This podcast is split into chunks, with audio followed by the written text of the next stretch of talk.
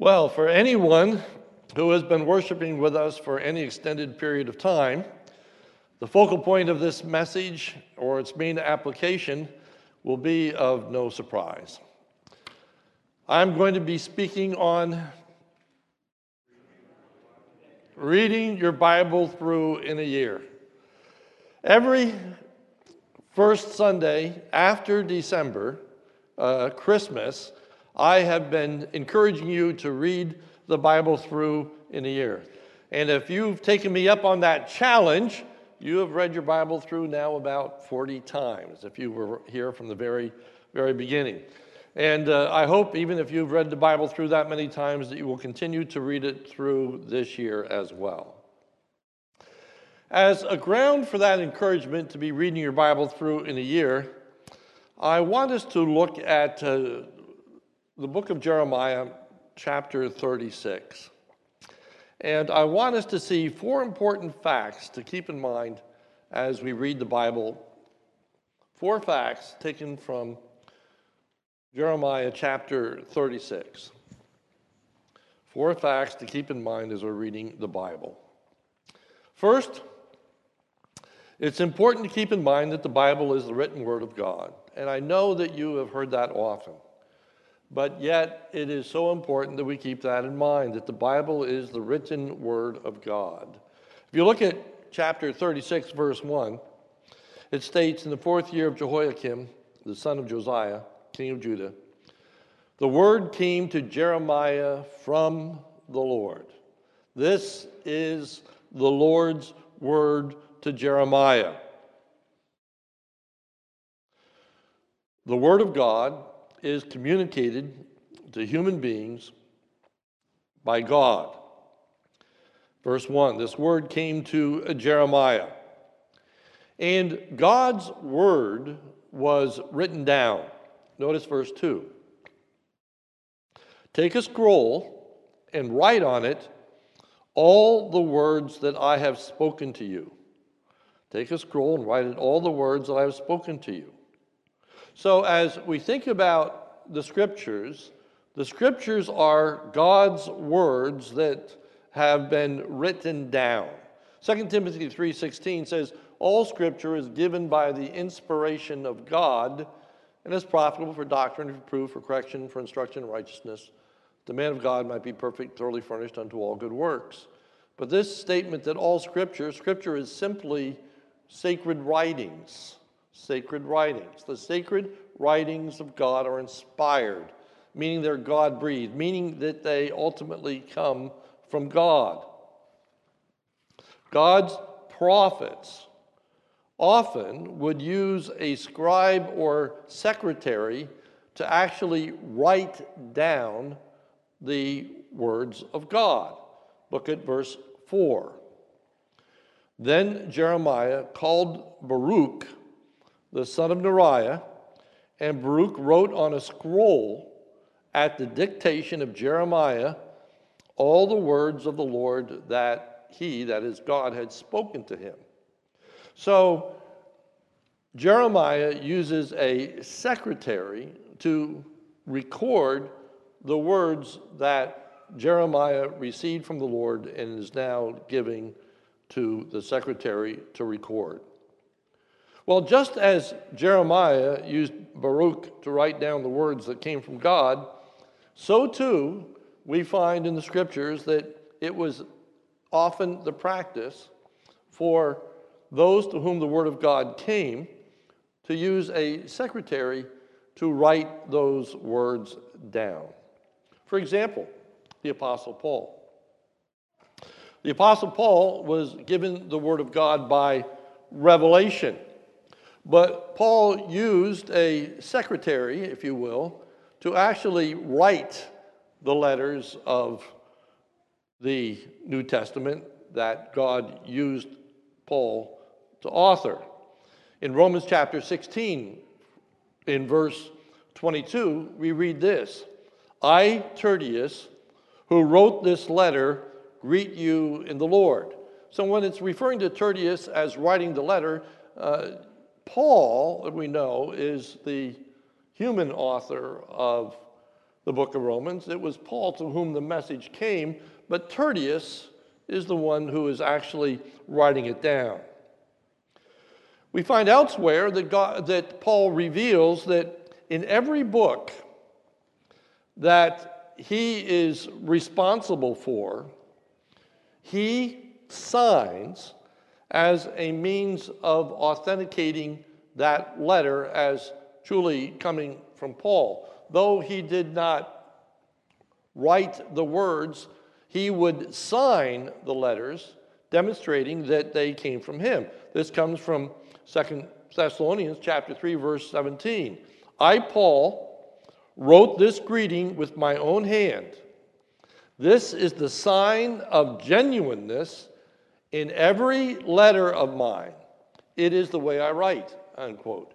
So here was Paul signing every letter, authenticating that it came from him. Paul may actually have penned the entire book of Galatians himself. We're not sure. But what we do find in the book of Galatians is some information as to what made Paul's signature unique, if you will. For he tells us in Galatians chapter 6, verse 11, these words See with what large letters I am writing to you with my own hand. See what large letters that I am writing to you with my own hand. So in his own handwriting, Paul would sign the letters that came to the churches from him. And he says that they are written in large letters. It is generally thought that Paul wrote in large letters because he was virtually blind. according to church history, the Apostle Paul, as I say, was probably what we'd refer to as legally blind. If you remember on the road to Damascus, he was struck by a great light and he was blinded as a result. We do know that he was, his, his uh, vision was restored, but evidently not restored completely, just to the point that he was not totally blind. Many think that the physical malady to which Paul refers to in Corinthians, when he says that he has a thorn in the flesh that he had prayed three times to be removed, but God chose not to remove it as a means of keeping Paul humble and dependent upon God, that that very thorn in the flesh was the blindness of which we speak. But the point is that the Bible is the very words of God that are given to us. It is God speaking directly to us. It should be striking to us that it is as significant as any vision or audible voice. In fact, it is better, richer than any vision or audible voice, for it is ours to read at any time at any place, we can pick it up and hear from God. God speaks to us through and by His Word. The Bible is the very Word of God. Secondly, it's important to keep in mind that the Bible is to be read both publicly and privately. The Bible is to be read both publicly and privately. In Jeremiah chapter 36, the Word of God was to be read publicly for worship. Jeremiah was banned from the temple and was not allowed to speak the word to people as a result of the king's edict in opposition to Jeremiah. In Jeremiah chapter 36, verse 5, it reads, and Jeremiah ordered Baruch, saying, I am banned from going to the house of the Lord. So in Jeremiah's absence, Baruch was to read the word of God, verse 6.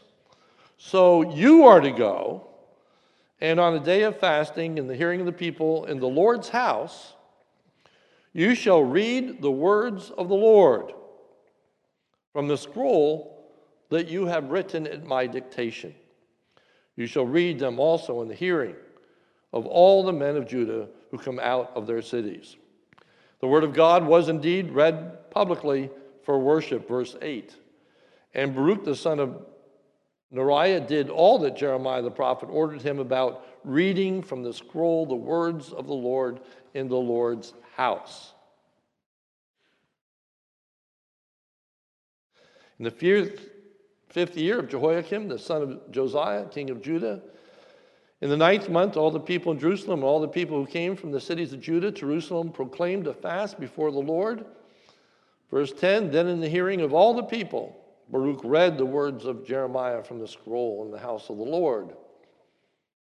In the chamber of Gemariah, the son of Shaphan, the secretary, which is in the upper court at the entry of the new gate of the Lord's house. So this word was read in God's house for public worship. God's word was always intended to be read and expounded as a part of public worship. 1 Timothy 4:13 Paul writes to Timothy until I come devote yourself to the public reading of scripture. Now literally it says the reading of scripture and uh, the ESV translates it public reading because in the context Paul is telling Timothy how he's to conduct himself in the life of the church and thus public reading of the scriptures. But we find that the public reading of the scriptures has always been foundational to the worship of God. Jesus himself regularly read the scriptures in the synagogue and then expounded them. In Luke chapter 4, verse 16, it states, And he, that is Jesus, came to Nazareth, where he had been brought up and as his custom was, so this was not out of the ordinary, this was in keeping with what Jesus always did. And as his custom was, he went to the synagogue on the Sabbath day and stood up and read. And so here is Jesus every Sabbath day entering into the synagogue, reading and expounding the Word of God. The reading of scriptures and their exposition was the very foundation of worship in the synagogue. So Paul speaks of the culpability of the Jewish people having failed to believe the word of God, for they had it read to them on a regular basis. Acts 13, 16, Paul says, So Paul stood up and motioning with his hand said, Men of Israel, and you who fear God, listen. Then he goes on to say, Brothers, son of the family of Abraham, and those among you who fear God, to us have been sent the message of this salvation. For those who live in Jerusalem and their rulers, because they did not recognize him nor understand the utterances of the prophets, which are read every Sabbath, fulfilled by condemning him. So Paul says this is in keeping with what God's word has said, and you have heard it read every Sabbath day. For the word of God was foundational to the worship in the synagogue. And so, too, down to this very day, the reading of God's word and the exposition of Scripture is foundational to our worship. Preach the word, be diligent in season, out of season. It's the word of God that is the basis of our worship. But it isn't just the public reading of the word that needs to be valued, but it is also the reading of God's word in private. If you look at chapter 36, verse 1, uh, excuse me, verse 11, Jeremiah 36, 11, it says, When Micaiah the son of Gemariah, son of Shaphan, heard all the words of the Lord from the scroll, he went down to the king's house into the secretary's chamber, and all the officials were sitting there. Elishama, the secretary, Delaiah the son of Shemaiah, Elnathan, the son of Achbor, Gemariah, the son of Shaphan, Zedekiah, the son of Hananiah, and all the officials. And Micaiah told them all the words that he had heard when Baruch read the scroll in the beginning of the people. Then all the officials sent Jehudi, the son of Nethaniah, son of Shemaiah, son of Cush, to say to Baruch, Take in your hand the scroll that you read in the hearing of the people and come. So Baruch the son of Neriah took the scroll in his hand and came to them, and they said to him, Sit down and read it. So Baruch read it to them. So the reading of the word in public led to the reading of the word in private, which eventually led to the reading of the word of God privately in the presence of the king. The leaders under the king were struck by the words that they had heard. Verse 16. And when they heard all these words, they turned to one another in fear, and they said to Baruch, We must report all these words to the king. And so they inquired more deeply about what they had heard. Verse 17. Then they asked Baruch, Tell us, please, how did you write all these words? Was it at his dictation, meaning Jeremiah's? Baruch answered them, He, dedicated, he directed all these words to me while I wrote them with ink on the scroll. Hearing the word of God preached publicly should lead to the reading of God's word privately. We find in the book of Acts that it says concerning the Bereans, now these Jews were more noble than those in Thessalonica. They received the word with all eagerness, examining the scriptures daily to see if these things were so. So now we see the Berean response, which the Bible says is a noble, appropriate response to God's word. They received it eagerly on the Sabbath day, thankful for what they had heard, and then diligently, on a daily basis, it says, that they went home and studied to make sure that these things were indeed true. This is what gave them confidence in their own belief. It was an understanding that they derived as they read the Word of God. So, too, we should have a daily reading of the Word of God privately so that you are convinced that indeed this is what God's Word says, that you're not taking my word for it but you know beyond a shadow of doubt of what you believe. And you can only know that by your own involvement in the Word of God. Faith comes by hearing, and hearing by the Word of God. As you read the Word of God, you will grow in faith, you will grow in understanding, you will grow in your life spiritually. It is our private reading of Scripture that enhances our knowledge of the truth. Jesus repeatedly rebuked his hearers with the question Have you not read? Have you not read? This is a constant rebuke of Jesus for those who heard in their failure to believe. Mark chapter 2 25, he said to them, Have you never read what David did? Mark chapter 12, verse 10, Have you not read this scripture? The stone that the builders rejected has become the cornerstone. Matthew chapter 12, verse 5. Or have you not read in the law how on the Sabbath the priests in the temple profane the Sabbath and are guiltless? He says to the Pharisees, have you not read? Have you not read? Have you not read? Don't you know? With the implication that if they had devoted themselves in sincerity to understanding God's word, they would know, they would understand, they would believe. So it's essential that we are, in a regular basis, reading the Word of God so that we might know, that we might understand, that as we hear the Word of God, it makes sense. The better you know the Word of God, the more you will get from the preaching of God's Word.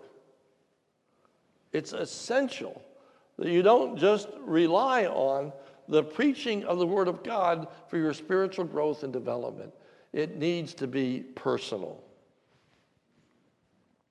We see the importance of reading the Word of God personally on a daily basis through God's instruction to the kings of Israel. God commanded that the kings of Israel were to read from the Word of God every day for the entirety of their lives. Let me say that again to you. God commanded that the kings of Israel were re- to read from the Word of God every day for the entirety of their lives. Deuteronomy 17 and 18 and 19. And when he, that is the king, sits on the throne of his kingdom, he shall write for himself in a book a copy of the law approved by the Levitical priests, and it shall be with him. And he shall read it all the days of his life. He shall read of it all the days of his life, every day for as long as he lives. This is God's instruction. He goes on to say that he may learn to fear the Lord his God by keeping all the words of this law and these statutes and doing them. It is in the faithful reading of God's word daily that it keeps us from doing that which is evil or wrong. It is a preserving influence in our lives. It teaches us what is right and wrong. And beyond that, it is an instrument of the means of grace that God uses to bring conviction, to point out our sin, and to instill within us a greater desire for a love for Christ and a hatred for sin. Jesus said, Sanctify them through thy truth. Thy word is truth. Wherewithal shall a young man cleanse his way, but by taking heed thereto according to thy word. Thy word have I hid in my heart, that I might not sin against thee. It is the daily reading of the word of God that promotes the growth and progress in our lives. So Paul writes to Timothy that he is to be reading the word of God so that all men may see your progress. We shouldn't have to tell people we are reading the Bible, it will be evident. It will be evident. You won't have to tell people that you're reading the Bible through every year.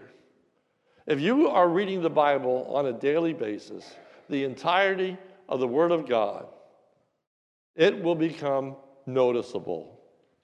Your understanding, your authority, your ability to explain and share the Word of God is just going to keep on increasing. It will be to your advantage. So, too, we should be reading from the Word of God every day of our lives. If we read but an average of four chapters a day, we will read the Bible through in a year. And I submit to you that that is a worthy and obtainable goal.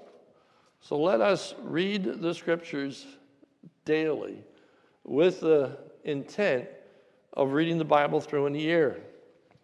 Thirdly, it's important to keep in mind that opposition to the Word of God will fail. The king brazenly rejects the Word of God and even seeks to destroy the Word of God. The Word of God was read to the king, verse 21 of chapter 36. Then the king sent Jehudi to get the scroll and he took it from the chamber of Elishama the sanctuary. And Jehudi read it to the king and all the officials who stood beside the king. But the king brazenly rejected the word of God and even sought to destroy it. Verses 22 and 23. It was the ninth month. And the king was sitting in the new winter house, and there was a fire burning in the fire pot before him. And as Jehudi read three or four columns, the king would cut them off with a knife and throw them into the fire pot until the entire scroll was consumed in the fire that was in the fire pot. The brazenness of the king is seen in the fact that the king thought there would be no consequences to his action. For the king was not afraid. Even though this was such a, a direct, in your face rejection of the word of God, yet he was not afraid. Verse 24. Yet neither king nor any of his servants who heard all these words were afraid, nor did they tear their garments. Just a brazen rejection. The king had not heeded the counsel to refrain from destroying the word of God, verse 25. Even when Elnathan and Delaiah and Gemariah urged the king not to burn the scroll. So, verse 25 that tells us as the king is tearing up this scroll, as he's burning it, he has people around him saying, Don't do that. What in the world? Stop. Can you imagine people under the king's authority, yet just so taken aback at, at how dreadful a thing to be destroying the very word of God that they try to restrain him, but he will not be restrained. The king not only sought to destroy the word of God, but wanted to destroy the messengers as well. Verse 26. And the king commanded Jerahmeel, the king's son, and Seraiah, the son of Azriel, and Shelemiah, the son of Abdeel, to seize Baruch, the secretary, and Jeremiah, the prophet.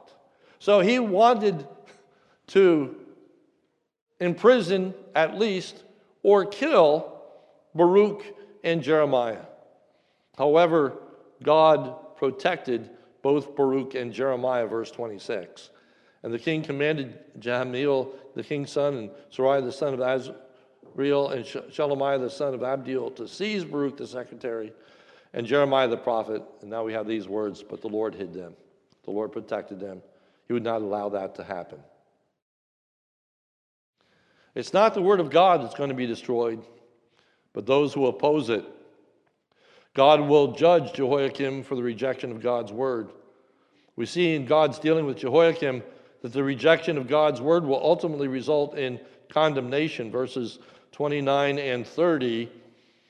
And concerning Jehoiakim, king of Judah, you shall say, Thus says the Lord, You have burned this scroll, saying, Why have you written in it that the king of Babylon will certainly come and destroy this land and will cut off from it man and beast?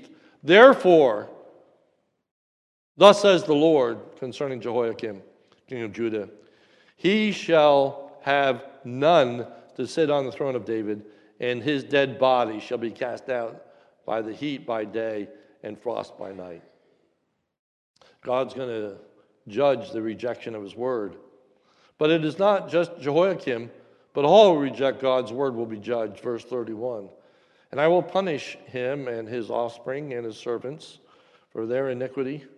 I will bring upon them and upon the inhabitants of Jerusalem and upon the people of Judah all the disaster I have promised against them, but they have not, but they would not hear.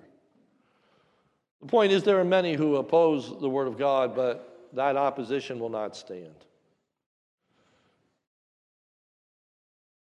That rebellion will not be tolerated and God's word will come to pass.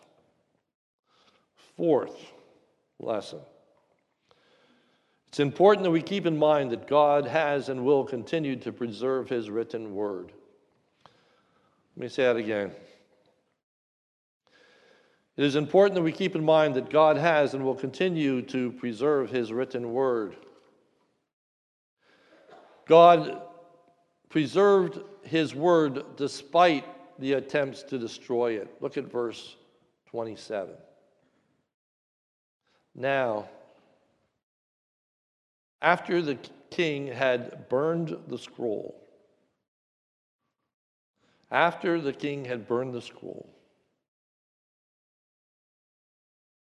with the words that Baruch wrote at Jeremiah's dictation, the word of the Lord came to Jeremiah.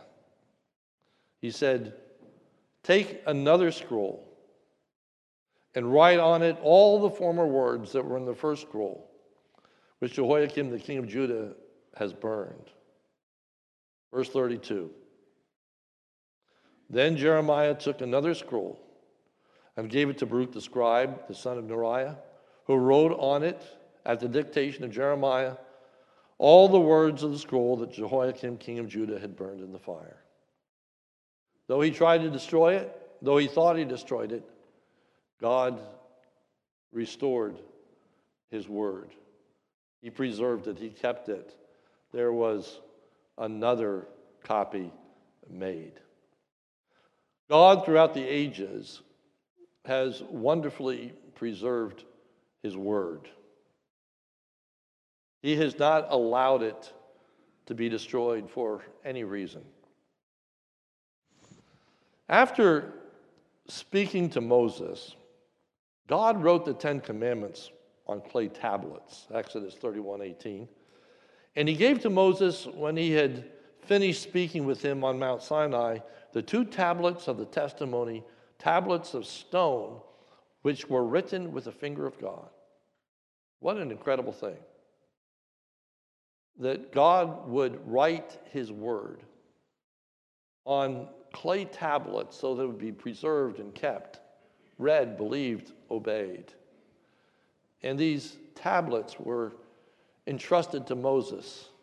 They were what he was to take with him down from the mount after having spoken with God to share that word with others. In quite a different act from that of King Jehoiakim, Moses, in a fit of anger at the sinfulness of God's people, threw down the clay tablets on which the Ten Commandments were written by the finger of God, and they were dashed to pieces. Listen, Exodus 32 17 to 19.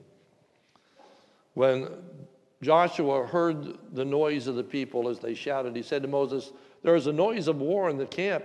But he said, It's not the sound of shouting for victory or the sound of cry of defeat, but the sound of singing that I hear. And as soon as he came near the camp and saw the calf and the dancing, Moses' anger burned hot, and he threw the tablets out of his hands and broke them at the feet of the mountain. What a foolish act on the part of Moses. What a sinful act on the part of Moses. In his anger, one might say it was righteous anger, but the result was certainly not a righteous act. He took those precious clay tablets and threw them on the ground, and they were smashed. We might think how awful we might think. What next? Well, the what next is that God, in His grace, restored and preserved them. Exodus 34 1. The Lord said to Moses, Cut for yourself two tablets of stone like the first, and I will write on the tablets the words that were on the first tablets, which you broke. We see repeatedly the great truth in the Word of God that not only God gives us His Word, but God preserves His Word. God has promised that His Word will not be destroyed. Luke 21 33. Heaven and earth will pass away, but my words will not pass away. Today, we don't have a single original autograph of the scriptures. We don't have any originals of any books of the Bible. But God, in His grace and His mercy, has preserved that word. So that what we have today are faithful copies of what was originally spoken just as we see in the example of Baruch, just as we see in the example of Moses.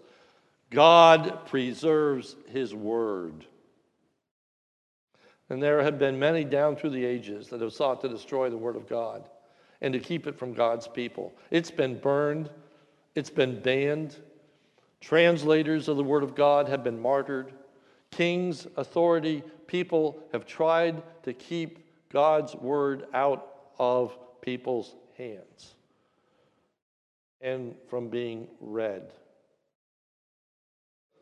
And unbelievably, it might seem that in the time of the mid ages, the church even tried to keep the Word of God from individuals. They didn't want the Word of God to be read, lest they would find that what was being taught at the time was wrong. That's why Martin Luther hosted the 95 Theses and said, Sola Scriptura, only Scripture. Answer me not by what the Pope decrees, answer by the Word of God. And so, in many churches today, on the communion table, when there's not a communion, there's a Bible. And it's always a Bible that is open. And it's always a Bible that is opened in the face and direction of the congregation, not the pulpit. For it is the great Protestant truth that the Bible is not just for the pulpit, that the Bible is not just for the preacher. The Bible is for everyone. The privilege of having, believing, reading, knowing the Word of God extends to all.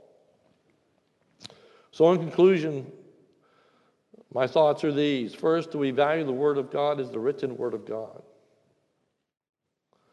God's words written down. God speaks to us through His Word. As personally as if His voice would ring out from the heavens. As personally as if God would give you a vision in the night how precious that would be to you. We have God's words given to us, and it should be precious. Having read the Word of God, do we embrace it? Do we heed it? Do we obey it? I believe that we are not among those who brazenly reject the Word of God. I don't think anyone here is seeking to destroy it by any means but do we value it as we should? That the words of the Bible are the very words coming from God Himself. That God has given us His word for our instruction, for our well being. Will we always prize the Word of God? First, will we always demand that the Bible be read and expounded for worship? It's foundational to worship. May we never, ever depart from the foundation of the Word of God as the basis of worship. And that worship of God publicly should result in the private use of the Word of God. I hope that the public exhortation to you today will take root in your heart and mind, and you'll go home and you will faithfully read the Word of God. That is what is to take place in the preaching and teaching of the Word of God. Lastly, are we struck by God's grace that He has preserved God's Word for us? And not only preserved it, but has given to us in abundance. God has kept His Word, protected it, watched over it, guarded it so that the Word of God that we have today is completely reliable, trustworthy, faithful to the original autographs. They are without error.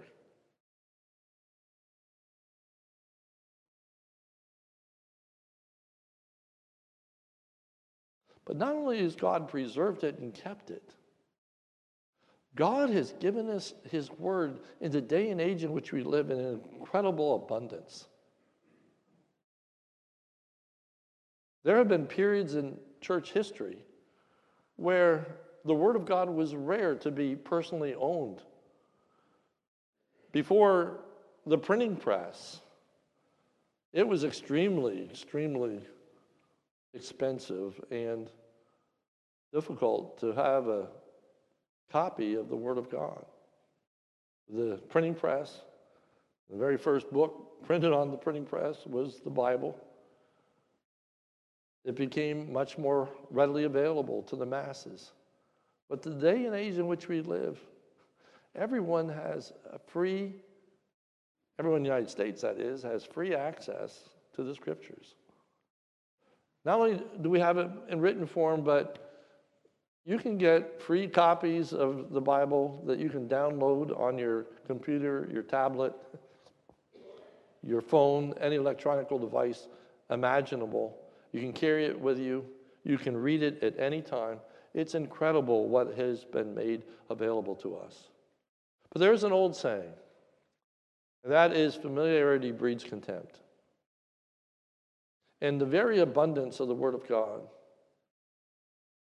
perhaps lessens the significance and importance in our own mind of actually cherishing and treasuring and reading the Word of God.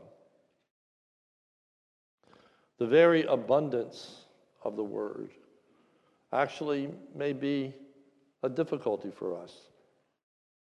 Just imagine if one day a regime would arise in the United States of America, and all of a sudden it would become illegal to own a copy of the Word of God, to be imprisoned, or even martyred for reading the Scriptures.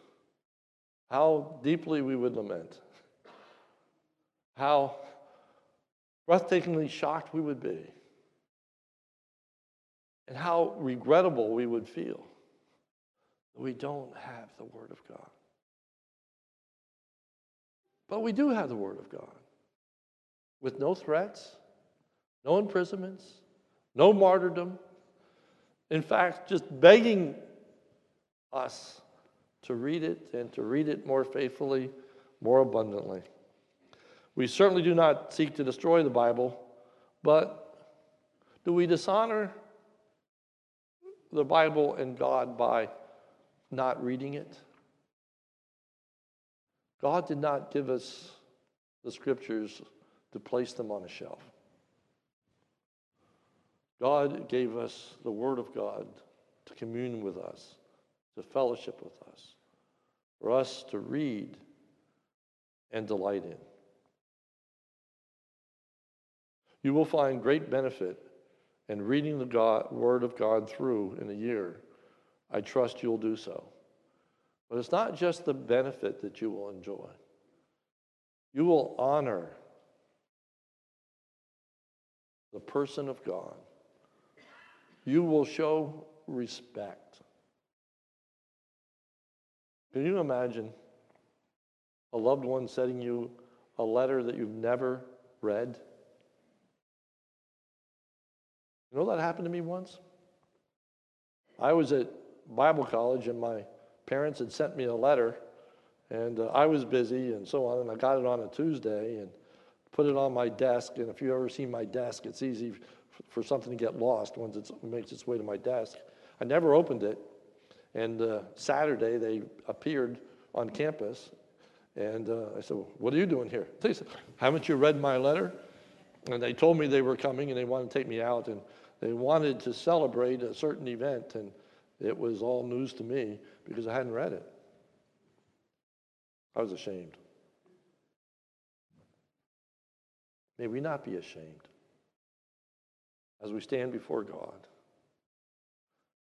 May we be workmen that needs not to be ashamed, that are rightly dividing the word of truth as we give ourselves to the reading of the word of God. Let's pray. Our Father, we thank you for the word. We thank you it's your word. We thank you that you've given us the word of God to be read, to be read publicly and to be read privately. And Lord, we, we thank you that you cause your word to be victorious. You will not allow those that oppose and reject it to win or to conquer. And Lord, we know that you have preserved your word, and we thank you. For there are many that have been seeking to destroy it. Destroy it literally, in terms of trying to burn it and trying to keep others from reading it, destroying it figuratively. As we live in a day and age where the Bible is coming under great attack, many, even in religious circles, that are questioning its authority, wondering if it's reliable, trustworthy, whether it contains myths and untruths, whether or not it is truly without error. Lord, we know you have preserved your word. You have kept it. It is reliable. It is true. Oh God, even those who oppose it today will not reign victorious. Your word will conquer, and your word will be maintained. It will not pass away. There will be your written word for every generation, for you are faithful. Thank you for the word of God in our generation. Help us, O oh God, to honor it, to receive it, to embrace it, to love it, to cherish it, to read it with a heart of obedience and praise. For it's in Jesus' name we pray. Amen.